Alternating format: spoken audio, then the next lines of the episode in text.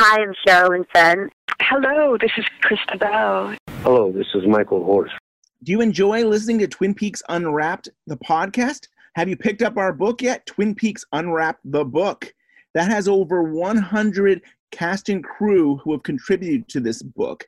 And it's I think people really love it. I mean, we also have community commentary where a lot of the community have participated in this. It's just a great book. We recommend you pick it up at bluerosemag.com. Thank you for your interest and for your enthusiasm and, and keeping Twin Peaks alive.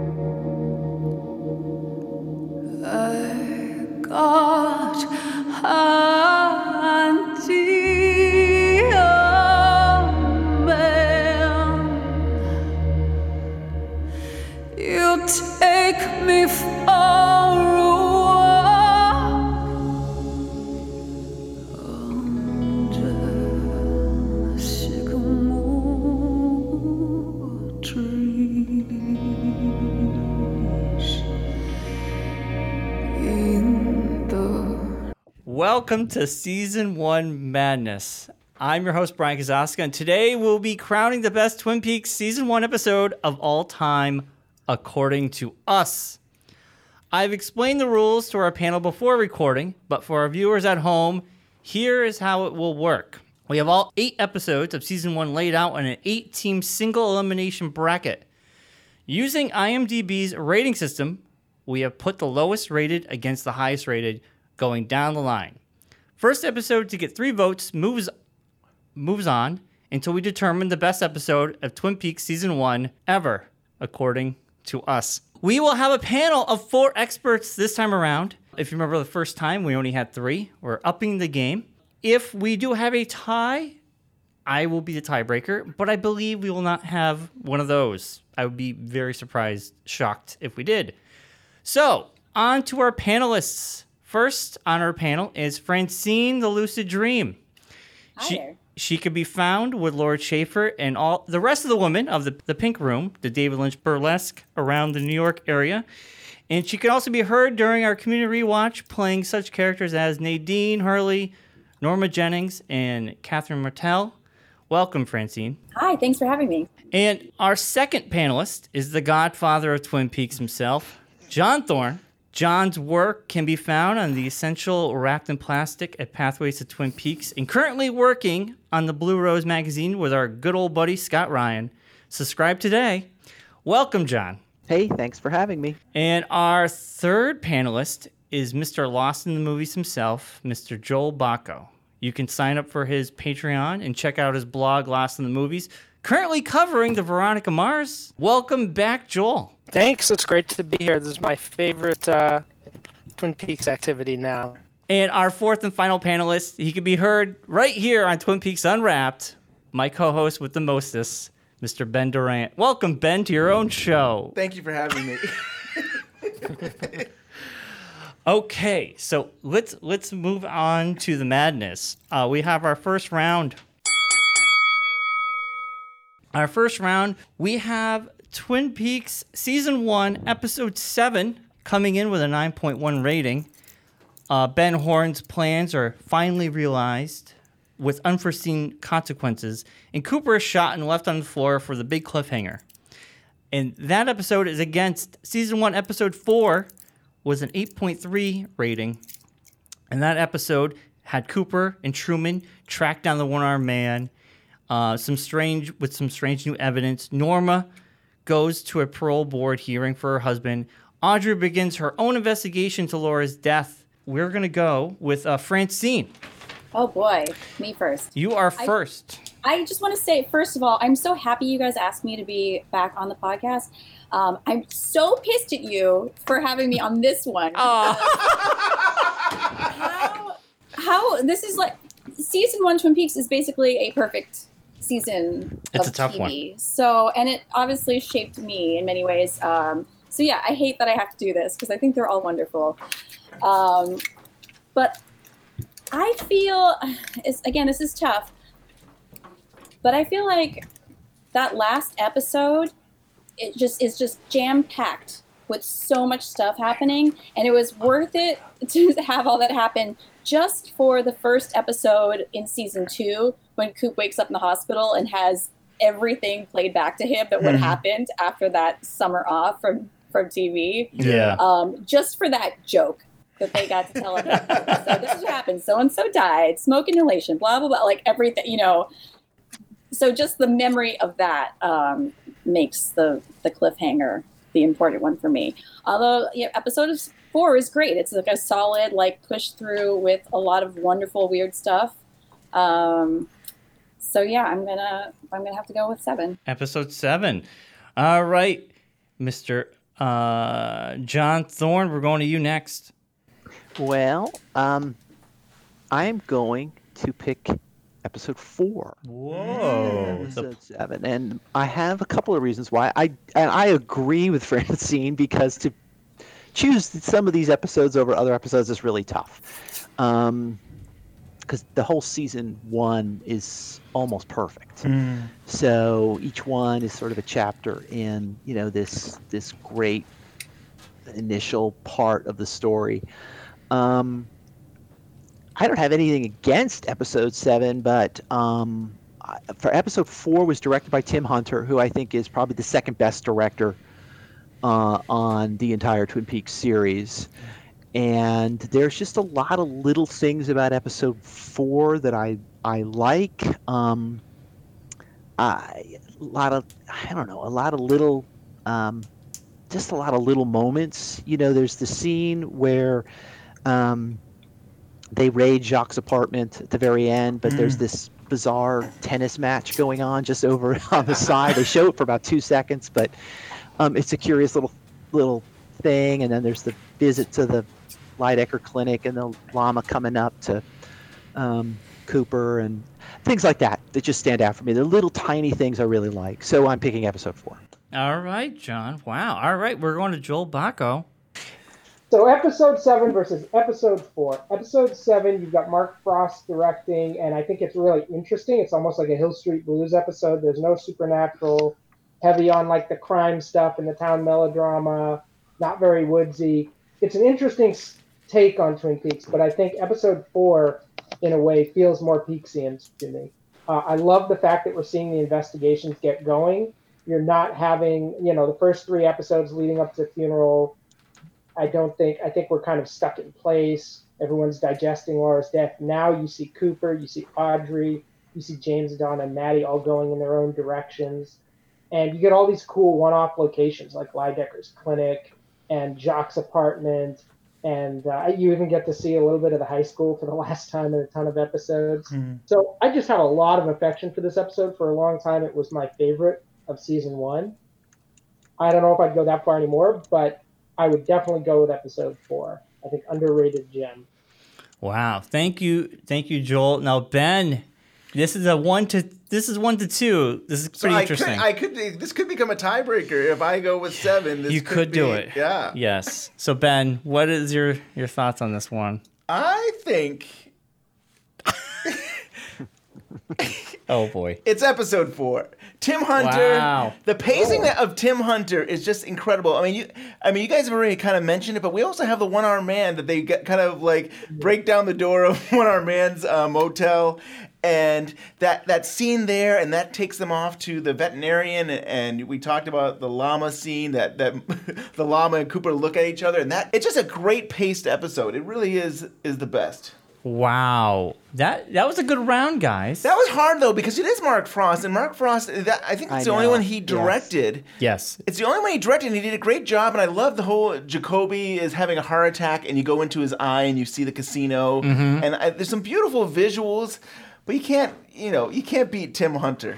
Just, I'm just gonna say, I, I don't think I've ever seen an episode uh, deliver cliffhangers better than that last episode of season one of Twin Peaks. I mean, it was just like one cliffhanger after another, Right. just boom, boom, boom. And Frost has said he fully intended to do that. Not only did he want to ramp up all the, you know, the, the tension, but he also was somewhat subversively kind of mocking the the soap opera genre by Hmm. just piling, you know, cliffhanger after cliffhanger Yeah. on.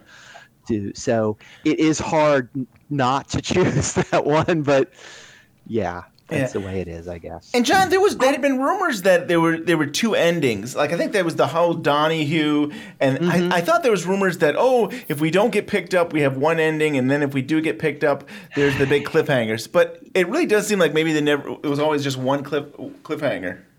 Yeah, he, he- Mark Frost was on the Phil Donahue show uh, just uh, before episode seven aired. We are joined by Mark Frost, who just happens to be the executive producer, creator, and writer, as well as the director of Twin Peaks. Hey.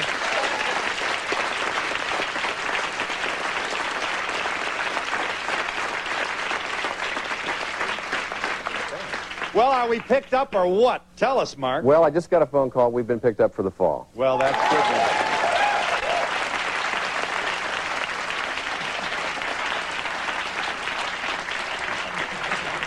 Well, That's the first they've heard of it. it's nice to be working.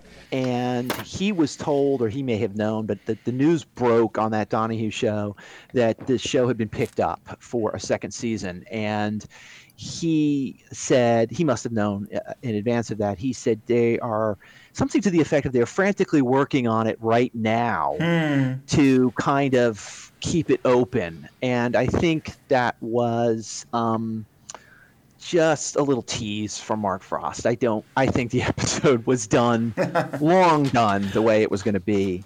Right. I Right. suppose maybe they were going to throw a title card up at the end or something, and you know, I I don't know. Honestly, don't know if if, if they if they had been canceled, whether or not they would have had tried to closed it somehow. But I, Yeah. I yeah, I don't know. What were you gonna say, Francine? Oh, I was just gonna say, like after listening to everyone, even John, and the first thing you said, uh, I have to. First of all, I should say that uh, I do not have the encyclopedic knowledge that Schaefer the Dark Lord, the Pink Room's main host, does. Um, so when you like episode four is not as memorable to me as the the finale, but uh, as soon as he said llama, I was like the llama. Honestly, like I had a llama lady in my hometown, and that one moment was just this. It's maybe my favorite moment in all of Twin Peaks. Um, that may have swayed me, but I'll, I'll I'll stick with my original answer though. Yeah, for for what it's worth, Francine, I would have picked uh, that uh, ep- episode seven as well because I you should have been on the panel. See, No. it's gonna happen again, Joel. Because I'm on the panel, it's gonna get. I'm just saying. I'm just saying. That's what I would pick. But we must move on. We must move on. We have season one, episode two, with a 9.0 rating. Dale demonstrates odd techniques from the sheriff's department, the rock throwing. We see the red room, Audrey's dance, and Donna and James plan to solve Laura's murder. Up against season one, episode three, with an 8.4 rating. The people of Twin Peaks gather for Laura's funeral. A fantastic scene. Agent Cooper interprets his dream about the killer. Truman reveals to Cooper the secret of the Bookhouse Boys. Both these episodes have amazing things in them. All right, we're gonna go with Ben first on this one. I knew you were gonna go to me first. I knew it. All- this is a really hard one because I there's something. They're really both really good episodes, and I think about like episode three. You have Harley Peyton who wrote this script. He was nominated for uh, an Emmy for writing in this episode. It's such a good. The whole funeral scene is so good. But episode two is David Lynch. It's it's the Red Room. I mean, like it's Yeah, it's just jaw dropping, incredible, and and I just love the whole pace of David Lynch. I love it starting off with the Hornes. Uh, eating and they're not talking for a while and it's just it's just so good you can't beat david lynch for me so it's got to be episode two Episode two gets it from Ben, and we're moving Joel Bocko. You're next on the docket. This is not a hard one for me. Episode two is, I think, the quintessence, even more than pi- the pilot of Twin Peaks. It's the moment where everything comes together and just hits this kind of peak perfection. And I think, you know, if Lynch always talks about, he wishes that they hadn't solved the mystery of Laura and it just kept going and going. And, you know, that's sort of a questionable uh, judgment, I think. But this is kind of, I think, what it would have looked like at its best had that happened. And, uh, I, you know, the Red Room sequence, you can't get more iconic than that. Um, I like episode three all right. It's never honestly been one of my favorite favorite of season two or season one. I mean, um, but for me, this has always been way up there. Uh, just in general in the series as a whole. I mean, I think if you were to say to somebody, watch one episode of Twin Peaks, this would be the episode you'd show them. Mm. No doubt in my mind. Very true, Joel. All right, we're going on to John Thorne. John. Wow, this is so hard. Um, obviously, I love uh, episode three and the funeral and Harley Peyton, but it's no contest. It's episode two. I think the moment of Dale Cooper's dream is probably the most memorable moment I've ever had watching TV. Um, save, save maybe for episode eight of season three, but that's a whole different thing. Yeah. Um, I mean, if it wasn't for episode two, I mean, I never would have devoted myself to to Twin Peaks. I mean, they Mhm. just they just wouldn't have been wrapped in plastic and all that other stuff. I mean, it just episode two. And Francine, we know it won, but what were you? What was your uh, your pick there? I mean, what am I supposed to say? It's really pleasing to see all these major characters standing in the same, you know, graveyard together. but uh, maybe if Bobby had actually kicked James's ass, then I would vote for three. But we did not get to see that, sadly. Um, yeah, episode two is iconic, like you said. Everything in that, just I mean, the rock throwing is hilarious and also dark, and it just shows like the wonderful twist of like humor and really dark stuff that you know goes through all David Lynch's work. Uh, the Red Room, of course, the dream sequence, Audrey's dance, and I mean, you. It, I if if I, if I told if I was trying to convince someone to watch Twin Peaks, obviously I'd say start with the pilot, but I would say like please, please, please, just get through at least episode two. Yeah. Which, growing up, I called episode three, but but yeah, watch that because that this is the episode that I believe changed television forever. I've got good news. That the mule is going to come back in style. She's my cousin. But doesn't she look almost exactly like Laura Palmer? But it, it is Laura Palmer. Are you Laura Palmer? I feel like I know we're lost some arms. My arms went back. She's filled with secrets. All right, we're moving on. We're moving on up. We're going up against this is an interesting one. Season one, the pilot episode, which has an 8.9 rating. Laura Palmer found dead wrapped in plastic. Dale Cooper comes to the town of Twin Peaks. I don't need to say more. Uh, season one, episode one, was an 8.4 rating. Cooper makes a connection with Audrey Horne and interrogates James. Ed reveals his beer had probably been drugged at the roadhouse after the big fight. And Mrs. Palmer has a terrible vision. And we're going to start off with uh, John Thorne on this one. Um, another tough one. Um, uh, of course, it's the pilot. Yeah. I mean, hands down, it's the pilot. I, we we could say this about episode one. It is co-written by Mark Frost and David Lynch, so Mhm. it ha- it's the only other episode that really shares that with the pilot. Well, I mean, I don't know whether to talk about the pilot now or talk about the pilot later because I think I'll have an opportunity to talk. You about probably it later, You probably will. It's up to you. You can Um, save it if you like. It's up to you. We'll say just okay. It's the pilot. All right. What if we all vote against the pilot, though? Oh boy, then John could. I'll let him come back around. Yeah, but come back around. Yeah. Yeah, if you all vote against them, just to be jerks.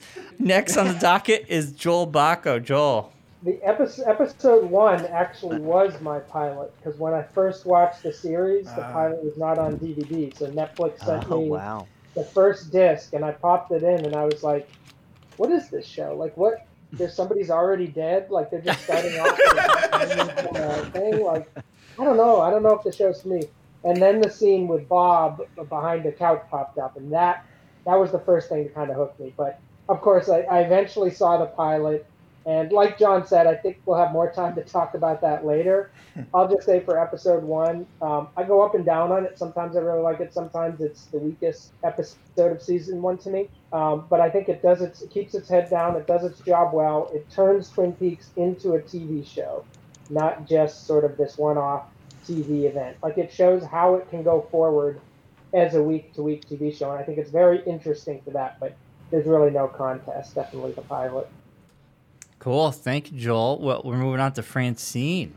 I'm gonna have to say the pilot. I agree with what you just said about this like becoming like feeling like a TV show and just like it it's like moving more. But there, I mean, again, same thing with episode two. The pilot's just so iconic. Like those, for me, are like the two of the most important episodes that you would have to watch to like at least get a basic understanding of what Twin Peaks is all about. So yeah, pilot. So the pilot moves on because of Francine. But Ben, what would have been your pick if you had your choice? I would pick Lost Highway. no, uh, I mean yes, it would be the pilot, but I'll say with episode one, you know that was that was directed by Duwayne Dunham, who is the editor of the pilot. So it was kind of nice that you had somebody who was very familiar with the pilot actually editing the. Uh, directing the next episode and Right. i thought he did a great job i love that scene where Cooper's hanging upside down, and you kind of pan his room, and I think that was a cool It- shot. it is a great But the pilot, we're going to talk more about it. But that pilot is just so incredible, and it really is just a great. It's it's like a it's its own movie, which is kind of what David Lynch has always said. It's kind of like a movie. Yeah. And it's I'm always impressed that it's taken a half hour before we even see Cooper. We kind of get to know the town, and it's just it's just a great show. Coming Sunday, April 8th. She's dead. Wrapped in plastic. 11:30 a.m., February 24th. Entering the town of Twin Peaks. The Los Angeles Times says Twin Peaks is certainly like nothing else on television. As W.C. Fields would say, I'd rather be here than Philadelphia. The Washington Post calls it unprecedented. This you gotta see. Bobby, did you kill Laura Palmer? Sunday, April 8th, from David Lynch, Twin Peaks. So this is the last uh, round of round one. We're gonna go season one, episode five, with an eight point six rating. The the boys meet the log lady in the cabin in the woods. Fantastic scene. Audrey gets a job at Horne's apartment store. Shelly shoots Leo. Hank gets out of prison. Cooper finds Audrey naked in his bed at the very end of the episode. All right. All right. Up against season one, episode six, with an 8.6 rating. The Bookhouse Boys visits One Eye Jacks across the border in Canada to find Jacques Renault. Maddie pretends to be Laura, uh, and Leo wants to kill Waldo. So we're gonna start off with Joel Bocko. This is a really interesting juxtaposition, not just because it's two back-to-back episodes, but because I think these are my favorite at this point, my favorite non-Lynch episodes of uh, season one, and I think they're they're kind of they overlap a little bit, but they kind of have distinct flavors to me. And I'll just say a little bit about episode five first, because I'm going to go to episode six. I think that to me is the one where uh, even more than episode seven in a way, because that's like so. Like I said, it's so unusually Peaksian. Episode five, I think, is the one where I really start to tease out some things Mark Frost brought to the show uh, on his own, because he wrote that script as a solo script, and it's his first one where Lynch isn't co-writing.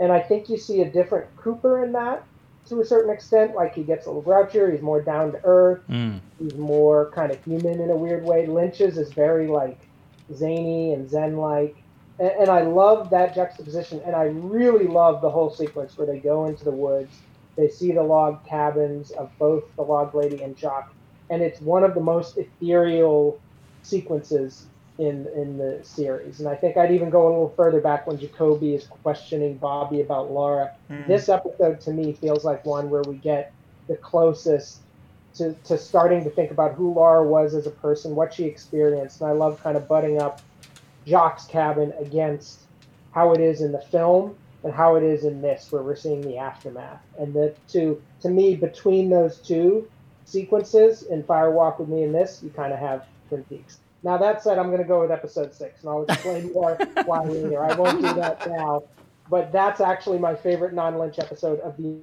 the entire series. I love it, and I'll uh, save that explanation for later. All right. Uh, if you're if you if you're confident enough, enough that it will move on, Francine, you're good point. Uh oh. well. If if if it gets knocked off, I promise you, I'll let you say it. I Uh, made too good of a case for episode five. you made a really strong case for episode five.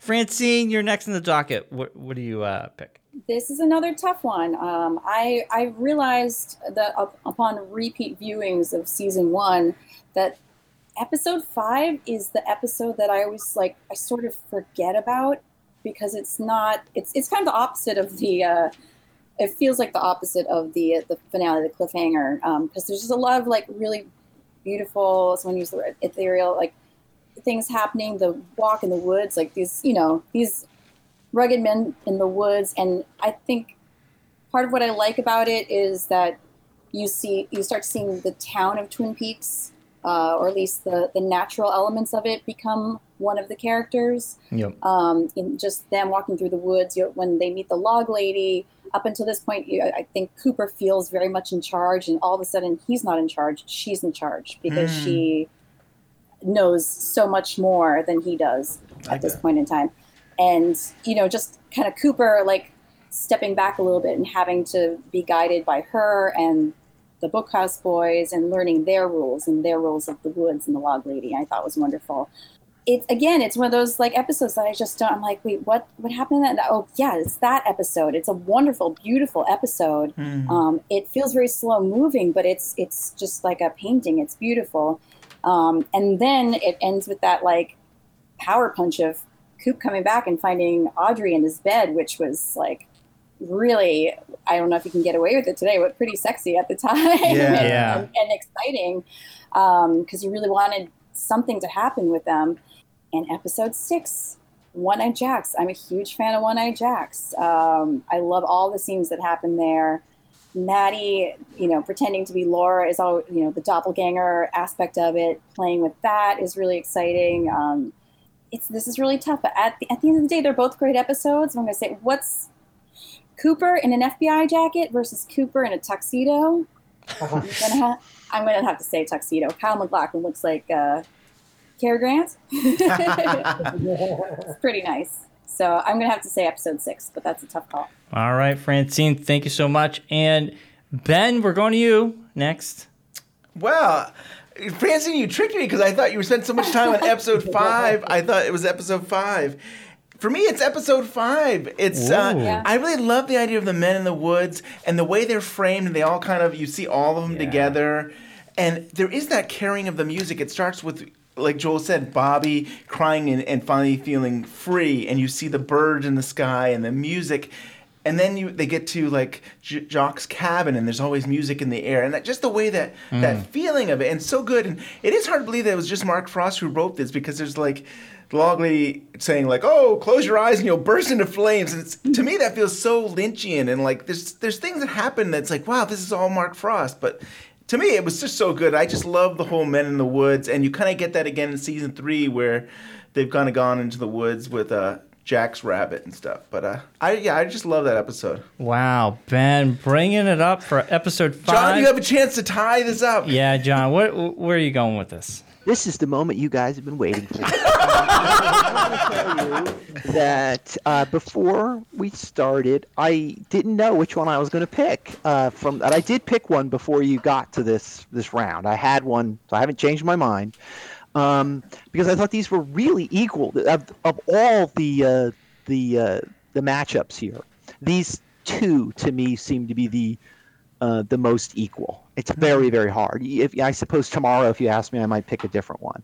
Um, but you're going to get your tie because I'm going to pick five. Wow. Um, and I, I guess there's a couple of things, and I think there may be emotional things, really, in a way, um, that you don't get a lot of in Twin Peaks. Um, I think, obviously, the Log Lady sequence is fantastic, and I love it, and for all the reasons Ben said, and and the dialogue, and you know. Um, I've always been curious as to what she meant when she said you're two days late. I still don't know. Hmm. Uh, what would have happened if they had come earlier? Would things have gone a different way? But at the very beginning, when uh, Jacoby basically just breaks Bobby down right away and Bobby starts to cry, Um, all of a sudden, the characters are, are so rich and so Mm. real and alive. Bobby is you, you you suddenly find out Bobby isn't just the stereotype; he's something else entirely. But I think that one of the scenes that's the most moving for me is Audrey crying when she's watching them dance on the dance floor at the end, and she cries. She's she's been laughing just a few minutes ago, and she watches Catherine slap Ben across the face. She thinks that's funny, but then when she sees Leland uh, dancing and them going out there, she starts to cry. And for me, that Audrey is the Audrey we finally see again. We, she goes away for the rest of the, the show until season three, in my Mm. mind. This Audrey that is so emotionally distraught and conflicted and uncertain of herself and in need of help goes away and she becomes a different kind of character after this. But un- until season three, I think the Audrey we're, we see in season three where she kind of breaks down and talks about I don't know who I am anymore reminded me of this episode. So um, I could go on and on, and uh, all the things people said about six, I totally agree with, and I think six is a fantastic episode. My, I think if I were if I one possible caveat on six is that it's really part one of two part story. It Hmm. really just sort of you know is is again it's really not to detract from it in any way, but it really needs part seven, uh, I think. Whereas I think part uh, episode five. I think it kind of sits on its own a little more. Um, but I, I could, you know, I could give you some other reasons, but the Audrey thing stands out to me. So, um, episode five. Well, and there you go, Brian. What are you going to do now? Man, I was hoping this would not happen, but um, just because recently I've been reviewing all of these, uh, five. I will go with five. Oh, no, what have I done? Um, oh, if you had made your case, if you had made your case, Joel, maybe you would have swayed Brian. You would not have swayed me. Five. uh, Let me say uh, five because my my favorite part of that episode is the Bookhouse Boys going into the woods and meeting the log lady, and the way it was filmed is very like you're watching a movie in the theater. The way it's framed up with the with the four of them or the three of them lining up with their heads peeking out, it- it's just so awesome. I love that shot. I love that whole scene. That scene's an amazing scene. It it's that outweighs everything in episode six. And I did, I just I just really enjoy that a lot. And I wanted to see more of the Bookhouse Boys. I really love those guys together. So I get to break the tie and I'm gonna go with five and five moves on. I'll just say for six. Yeah. I didn't make a case for it. Uh, it is the Audrey episode of the entire season, I think, bar none. I mean, she does have some amazing moments in five, but six, you've got the cherry stem, you have her hiding in the closet and smoking, you Mhm. have, um, you know, when she's slipping Cooper the note going out, and and just like I, I think I'm even forgetting one of her big scenes in there. She's just like she dominates that episode and uh, you've got the the Harley Peyton speech of "I'm going to tell you a little secret. Give yourself a present." Yes. And uh, the Maddy disguised as Laura talking about like pound for pound, episode six. Like if I was to make a list of my favorite, certainly my favorite non-Lynch episodes of the entire series, I feel like 50% of them, of the top like 10, would be from this episode. Yeah. So- Joel, you could have. Pers- you could have. I know, there is great- know, what did I- what have I done? Great dialogue in six. I- I think if you, you- I think i- if we all argued longer and longer, we could we could change each other's mind. Because, I mean, honestly, six. As I said before, I mean, they're they're very, for me, they're very hard to choose. And, and Joel picks up, um, you know, the, the Audrey scenes in six. The, the scene where she's in the closet smoking and Yeah. she's laughing at what they're saying outside is is a fantastic Audrey scene. And of course, there's the cherry stem um, scene, which you know that goes down in history. Everyone remembers that. Um, so I, I, I don't want to, you know, I, I hate kind of being forced to choose between two episodes because I'm not in any way, you know, saying six is, is, you know, is inferior. Yeah. I just emotionally, I found five s- stuck with me, but I, you know, anyway. Yeah. Sorry to, sorry to Well, jump and in there. also, episode five, um, we get the follow up to that in this because that's the Audrey scene I was forgetting. Is the scene with Cooper sitting on the bed, kind of talking her down, Yeah. Mm-hmm. and, like, wanting to sleep with him, which is such a great scene too. Yep. So like, yeah, there's so much good. And I just want to also shout out Caleb Dishnell's sound design. For some reason, that scene where Shelley is crying to Bobby and you hear like the plastic rustling in the background has always stuck with me. It's just this great like it makes it feel like you're out there on location. Yeah, mm. you're right. On stage. And beautiful colors in that episode.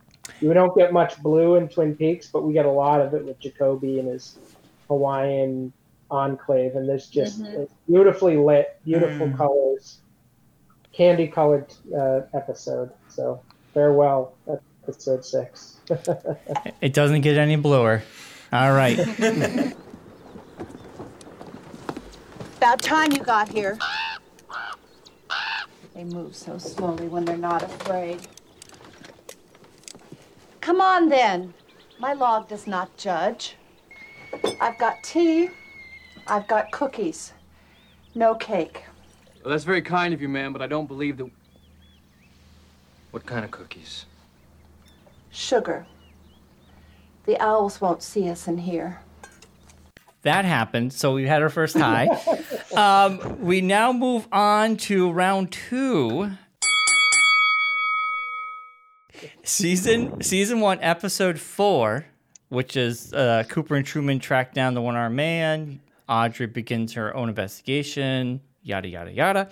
Up against season two, episode two. Um, Dale um, does the uh, the rock throwing with the police department, and we actually see the red room. So this, we're gonna start off with Ben on this one. Episode two versus episode four. It's got to be episode two. David Yeah. Lynch. I mean, the rock throwing, the dream. It's the best. And Francine, we're going to you. Yeah, short answer two. All right. I feel like I know where this is going. and John? Episode six. He brought it back in. You brought it back in. It, of course, it's two.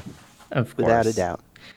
And Joel? Short and sweet. Do we have to, what would you yeah, say? I mean, it's it's clearly episode two. Gotcha. I think in saying goodbye to episode four, I'll just say the one, and I don't even know if you can make a comparison point, but the one thing that it really has going that two isn't as interested in is I think that like late season push where everybody's on an investigation and the story's humming along week to week. But that's sort of uh, you know, ep- episode two is just a triumph of like of, of Lynch on TV, I think. And it's very wild at heart.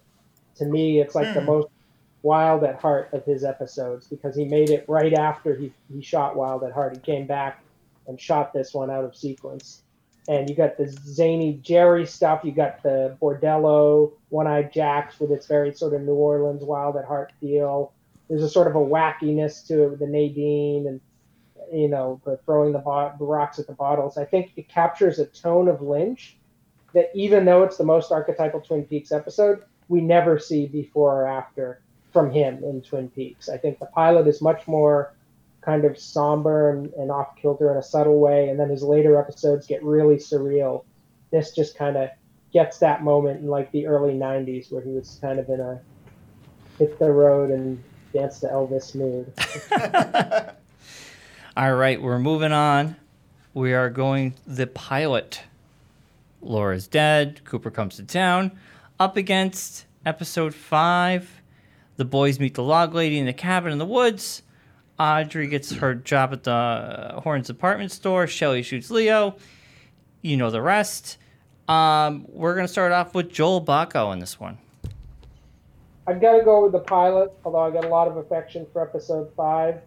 Uh, I hope somebody picks episode five, just make it interesting. And uh, since we spent so much time choosing that one, to see it go down in a unanimous vote against the pilot would be kind of a anticlimactic.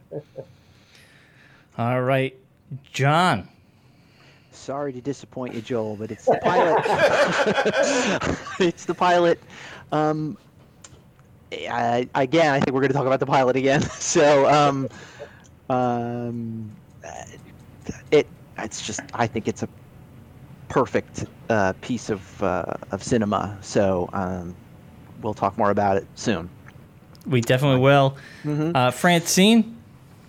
Listen, if you want to talk about episode five a little bit longer, we can. I, I and actually, I will say this: I have seen the pilot episode about a million times. I, I I've lost count, and right now, today, if I was going to put on one episode to rewatch, it would be episode five because it's a beautiful episode. There are a lot of like little little things that got, I guess, I don't know how to explain it, got kind of tucked away in my memory. Um, but it's a beautiful episode. It's really enjoyable to watch. But I do have to say the pilot because it's iconic mm. and it's it's the one in my mind. Wow, I thought you were going to go the other way, Francine. You I were like, oh, She's take- good. She's really good at trying to- tricking us. Trying isn't to fake you out a little bit. yeah, I like that. Give that. Joel a little bit of hope too. Ben, Well, mine, my, mine doesn't matter. I know, but what would you pick? I would, of course, pick the pilot. All right, I, I know. Lucy, Lucy, this is Pete Martell. Lucy, put Harry on the horn. Sheriff, it's Pete Martell up at the mill. Um, I'm gonna transfer to the phone on the table by the red chair. The the red chair against the wall. Uh, the little table with the lamp on it. The lamp that we moved from the corner. The black phone, not the brown phone.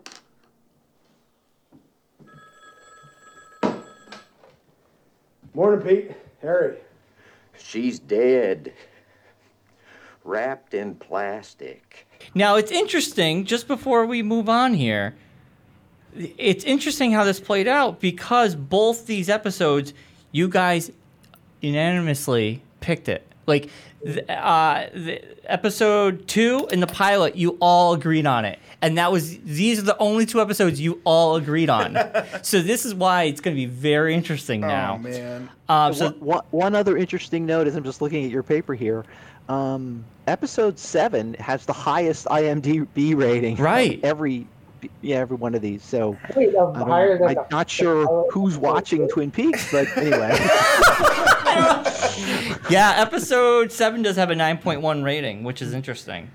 Time it was not popular. I mean, it, a lot of people liked it, but it was controversial, right? More than any of the other episodes. The pilot? Episode no, seven. no, the the season one finale because they didn't reveal the killer and everything. oh yeah, there was. Um, uh. Cooper gets shot. well, I think there were a lot of people were expecting it to be revealed or something significant to be revealed, at least in that episode seven, and um, it was nothing. It was just, you know, it's just one giant cliffhanger. Just cut the film in half and said, "There, that's all you're gonna get." So I think there were some people who were frustrated. So we're gonna start. We're gonna end the show the like the way we started it off. Francine, Francine, we're starting with you.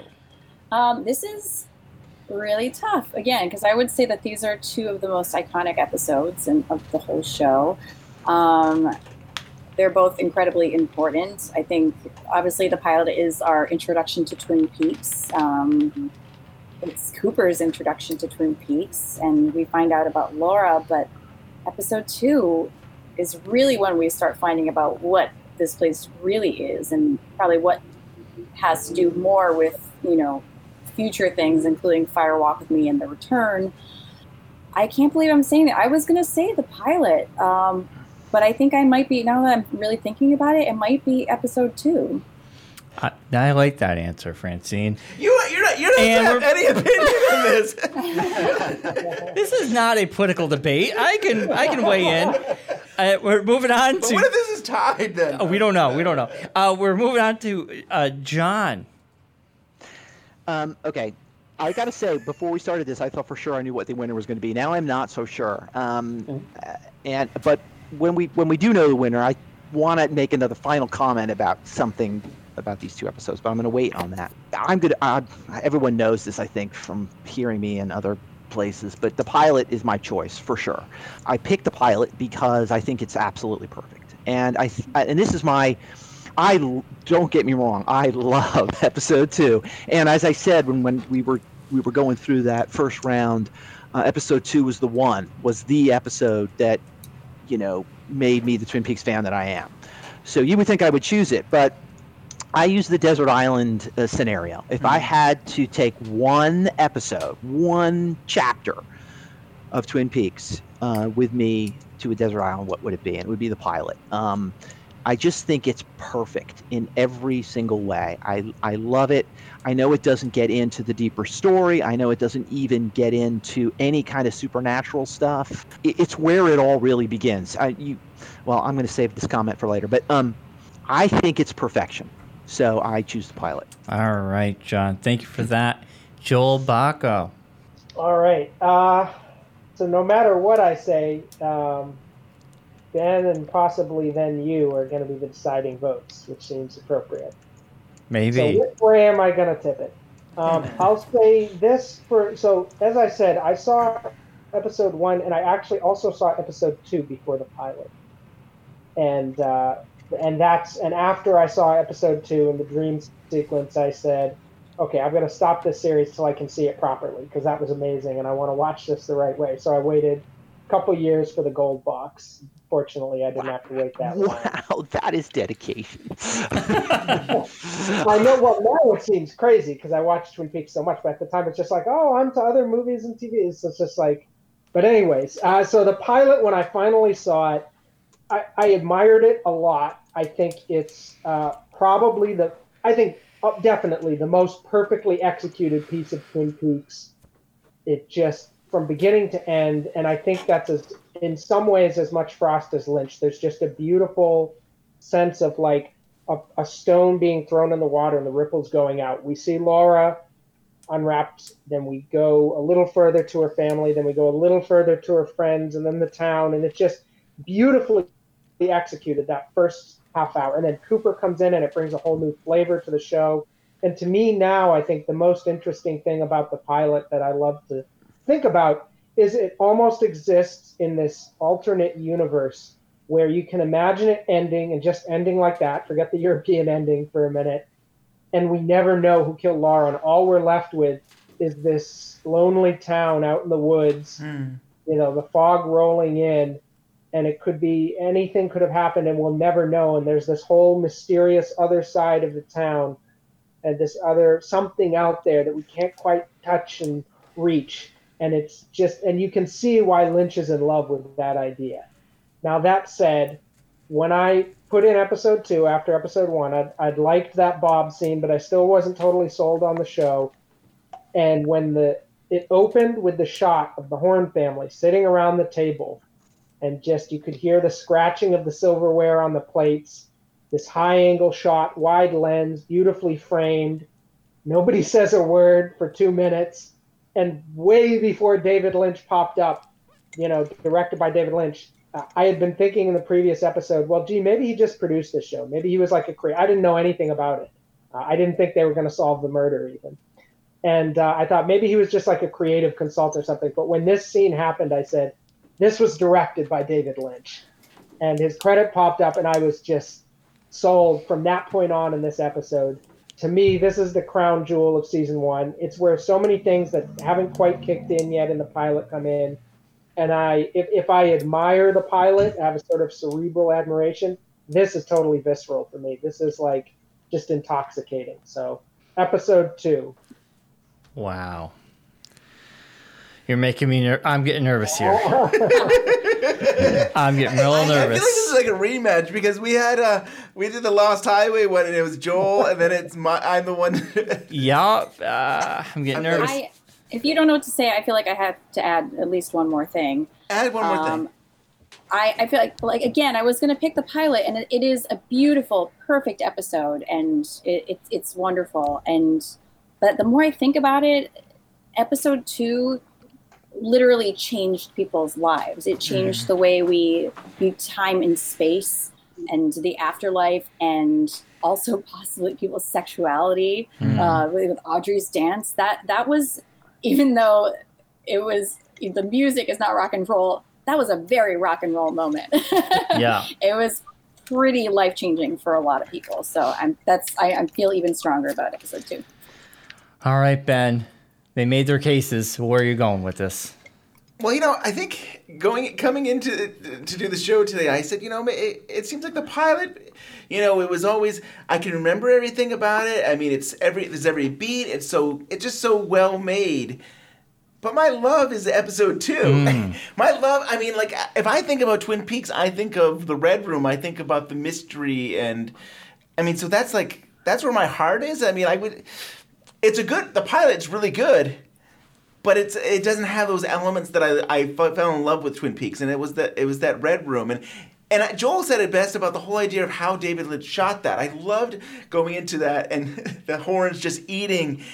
And you're just waiting and waiting, and it's just like they don't do that on television. And I, to me, that was like so brilliant. So I mean, I for me, it has to be. I can't believe it's two because I thought it was going to be the pilot, but it's got to be episode two.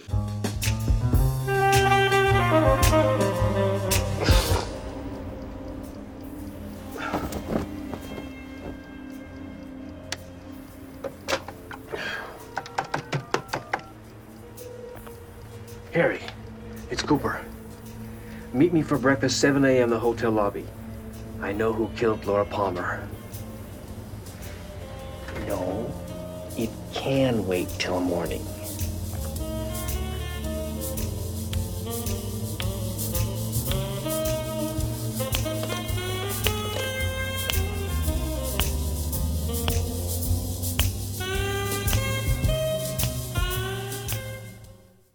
I'm the only one who picked the pilot. Is Yeah, that the right? outlier here. Yeah. John.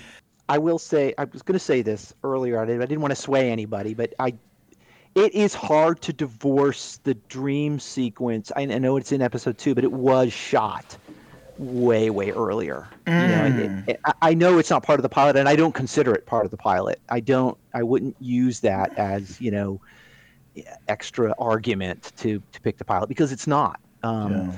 But um, you know, we talk about the fact that it was shot out of order and that uh, episode two was shot much, much later, but that last 15 minutes was in fact shot much, much earlier.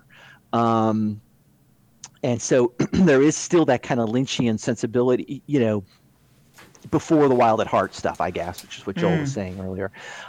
And obviously, you guys picked. I can't argue with it. I love to. I absolutely love to. Um, you know uh, what stands out in the pot? You picked a couple of things in in um, two, but when the girl screams and runs through the courtyard Mm. in the in the pilot, um, Lynch reused that again in the opening of season three.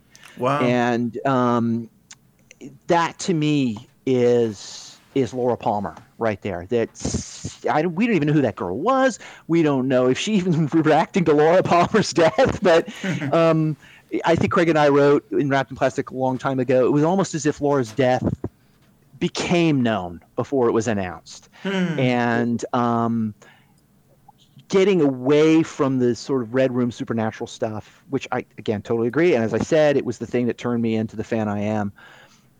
The essence of that whole importance of Laura Palmer is there in the first two minutes of the pilot. You see it when Sarah Palmer is screaming in the phone even before she knows what what's happening. So um, those are my those are my. I, I'm I'm not trying to sway anybody or change your minds, but those are the things that still stay with me, and it's why I think I could watch the pilot uh, without ever watching anything else again. Just just the pilot, and I I'd still be kind of like, yeah, okay, I'm I've got Twin Peaks. So anyway, that's my final as the only voter on the pilot. It was so well made. Final statement. Yeah. the pilot is so well made, and I can probably almost like remember everything that happens in that. And for me, sometimes it's there's so much grief in that first episode, in that pilot and Mm. stuff. Like you Mhm. have, and that sometimes that's harder. I think as I'm older, sometimes to see the mom Mm. is grieving and the father's grieving, and and the the school is grieving, everybody's grieving, and it's like. I don't know. It's it's a it's heavy in some ways, and Mm. it's painful. You have the principal gr- crying. I mean, everybody is is in Andy. pain, and yeah, Andy's He's crying. crying. I mean, that's kind of almost comical, but it's. I think sometimes it's harder to go back to that to say like, okay, I'm going to witness this whole town relive this this horror of their town. So, Mhm. I mean, that's what made it good too. I mean, it was incredible Right. acting by everybody. But I also thought Cooper is a little different in the pilot. Like he's a little he bit definitely is, without a doubt. More Yeah. stern. a little more stern Yeah. and like there's something I love about Cooper in two where you know he's a little more uh, sillier so, like you or maybe I even just like the way Harry and him play off. It's like you really got this from a dream. And he's like, Yeah. yes. and he pinches his nose. yeah, yeah. Oh, that's in the pilot. That's true. That was. I always no, wondered that's that. in episode two. Is it? I Yeah. think that's Oh, it. it is. It's Yeah. when Albert Yeah. comes in. Oh, you're right. When they're looking at evidence. I always wonder if that was uh, um, improv because it seems it feels so much more like Kyle might have done. Just go honk. Yeah. I don't know. Yeah, don't don't forget to. I mean, if you want a little humor, you got that dancing kid in the school hallway. Oh, that's There true. you. And you got Bobby. Bobby's dancing too. His Bobby's Yep. dancing backwards or whatever. Yeah. that's true. Well, ladies and gentlemen, I, I thank you. We have our winner of season one madness, episode two, which I think everybody going into this was thinking it's going to be the pilot. I did. And I thought so too. I did. Yeah. Without a doubt, I did. Yeah. Um, but I, I think it's because all these episodes are great. I mean, this was a tough one. This was a very hard one to do. And I know Ben was like, this is going to be easy. And I'm like, I don't I said think we're gonna be on for ten minutes. We're all gonna be bam, bam, bam, bam. We're yeah, done. yeah. It's. I I think season two is going to be a little bit more easier to cut the fat, but there's no fat here. I don't think in season one. It's all it's all yummy steak, and it's so good. Any final thoughts, guys? I, I thank you for this very tough one. I, I hope you guys have me back, and I hope you have me back like on a Wild at Heart episode or in something where I don't have to choose things. Oh yes. Well, I'm the opposite. I want to choose between like Ben in a Civil War costume and like Evelyn Marsh, just like the most ridiculous choices. Give Aw, them- he won season two. Joel, you'll be our constant through all this. I think you'll be part of Madness season two and probably season three, if you're up for Season that. Three. That's a whole other uh, ball game. Yeah. We're going to go through it all. So we have two more seasons to do. So it's going to be very interesting. And then Mark Frost's films next. Yes, yes. I just watched a bunch of them, so I'll be on. Uh, Fantastic Four or Oh no! I just film slash TV movies and episodes Okay. and books. So before we go, I guess we can go around the horn one last time. Let everybody know what you're doing, your social media, you know what's happened with you, and um, we'll, we'll start off the way we began yet again. Uh, Francine. Yes, I'm Francine the Lucid Dream. You can find me on Instagram, uh, Francine underscore dream, or the Pink Room Burlesque. Um, and that's also the website is thepinkroomburlesque.com, and my website's francinedream.com. You can find out all about our shows, and hopefully we'll have something fun this fall in New York City. Awesome. And you were you guys just did a small little I don't want to call it a tour, but you guys just went out and did a bunch of stuff. Yeah, Wild we, at we actually um, we did a Wild at Heart show at Bedlam uh, almost a month ago, which was amazing. It was so much fun, um, and it was right in the middle of a blackout, and people still showed up, so that was pretty amazing. Um, we were not blacked out, but um, but the trains were down, so we were very happy that people showed up. And we were just in Dallas before that. We were at the church um, doing a Twin Peaks event there uh, for a birthday party. So yeah, it was a lot of fun, and uh, we were doing a lot of shows. Also, we uh, collaborated with uh, Fuck You Tammy, um, which if you don't know them, you should know them. They're a uh, David Lynch, Angelo Badalamenti cover band um, based in New York City, and they're fantastic. Awesome. Awesome. De- we'll definitely check that out. Did And- you, is Wild at Heart the first film like focused on a specific film event that you've done, or have you done other other ones that are just centered on one film? We have. We actually, in the early days of the Pink Room Burlesque, we um, every month, like, well, the first two shows were specifically Twin Peaks. Then we did a Blue Velvet show. Uh, we did a Mulholland Drive show, and we were doing monthly shows back then. Um, I was a very young and new producer and had lots of energy and came up with new acts every month. um, and it was a lot of work, but it really, really fun. Um, now um, it's mostly Twin Peaks, um, but I love incorporating other things in there. Um, either doing like just a general David Lynch night, which could be, you know, anything. We've had like Eraserhead numbers, um, Lady in the Radiator, etc. Um, but yeah, in the future, I would love to do more specific theme shows. We've done Mulholland Drive a, a couple times, uh, Wild Heart a couple times. So yeah, probably Blue Velvet next, maybe. Blue Velvet 2, I should say. This is ran- a random question. Have you ever had a Dune or particularly a straight story character in there? Uh, we actually did two Dune shows. Um, Okay. The first one I did kind of as a joke. I wasn't sure if anyone was going to come. There are a lot of Dune fans up there, and there it's not necessarily the regular David Lynch audience. They're just people who are fans of Dune, both the books and the movie. Um, and it was such a hit. It was really a lot of fun. Um, I, you know, we had lots of incredible acts in the show, and people came out in droves. So we did that a second time. That's a, another one I would love to revisit because it was a great show. There's a lot of things to burlesque in that movie. Oh, for sure. the, the spice will definitely flow again. No, no straight story characters. You said, right? um, we did have a little cameo in uh, a David Lynch movie on on a on a lawnmower, but wait, I, if I always joke that if I ever did a uh, straight story burlesque act, it would be a two hour long performance art burlesque act where I just do a really slow striptease on a lawnmower. Yes. I think it would be That's the entire awesome. That would be really cool. All right. So, John, what's going on with you? Uh, yeah, well, um, I am working with Scott Ryan on the Blue Rose magazine, and we just finished uh, issue. Uh, guess it's issue 11. Um, I get the numbers mixed up because we're kind of doing different issues at the same time, but um, that's going to be what Scott has called the Men of Lynch issue, and that's going to the press really, really soon. It's all done. Everything's done. Um, we got a couple of good interviews in there. I interviewed Dana Ashbrook a couple of, I guess it's been about a month and a half ago now. We've got a great, uh, we got a bunch of good stuff in there. That's coming out. We've got plans for the issue after that, and and some more, some more in the works with Blue Rose. And I'm working on something else, but I'm not going to talk about it too much right now. But I, you guys will be the first to know. All right, come on the show. Talk about it when you're ready. Yeah. Yeah, and um, yeah, and if anyone wants to follow me, I'm typically just on Twitter, which is uh, at Thornewip, T H O R N E W I P. Awesome. Thank you, John, for joining us today. And Joel Bocko, what are you up to? I'm slowly making my way toward uh, more Journey Through Twin Peaks videos. Uh, hopefully, maybe in the fall. We'll see.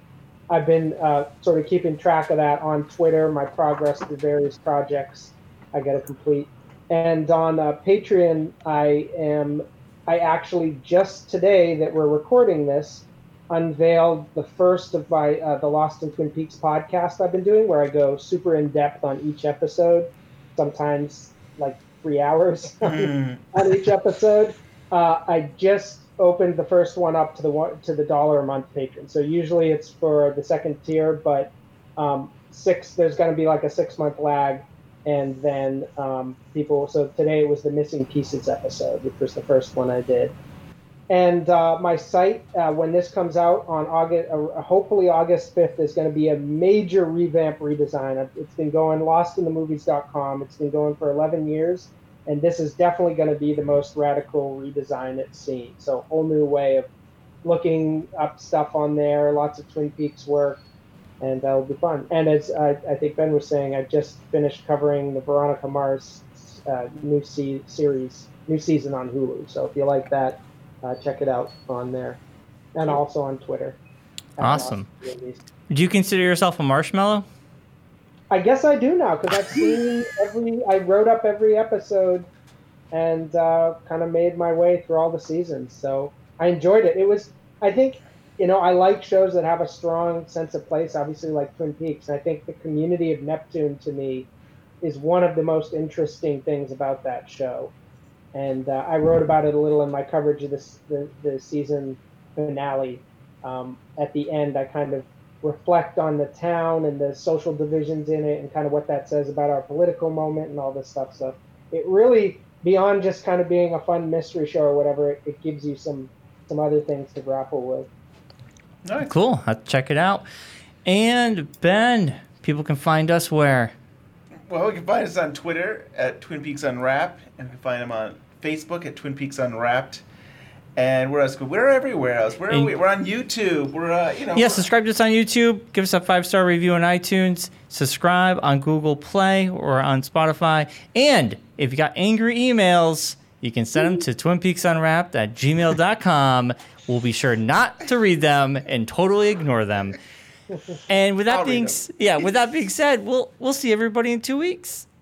Thank you guys for being on. Thanks so much for having us. Thank you so much. So there's a lot of Twin Peaks fans here, I think. So this is a this is a deep cut.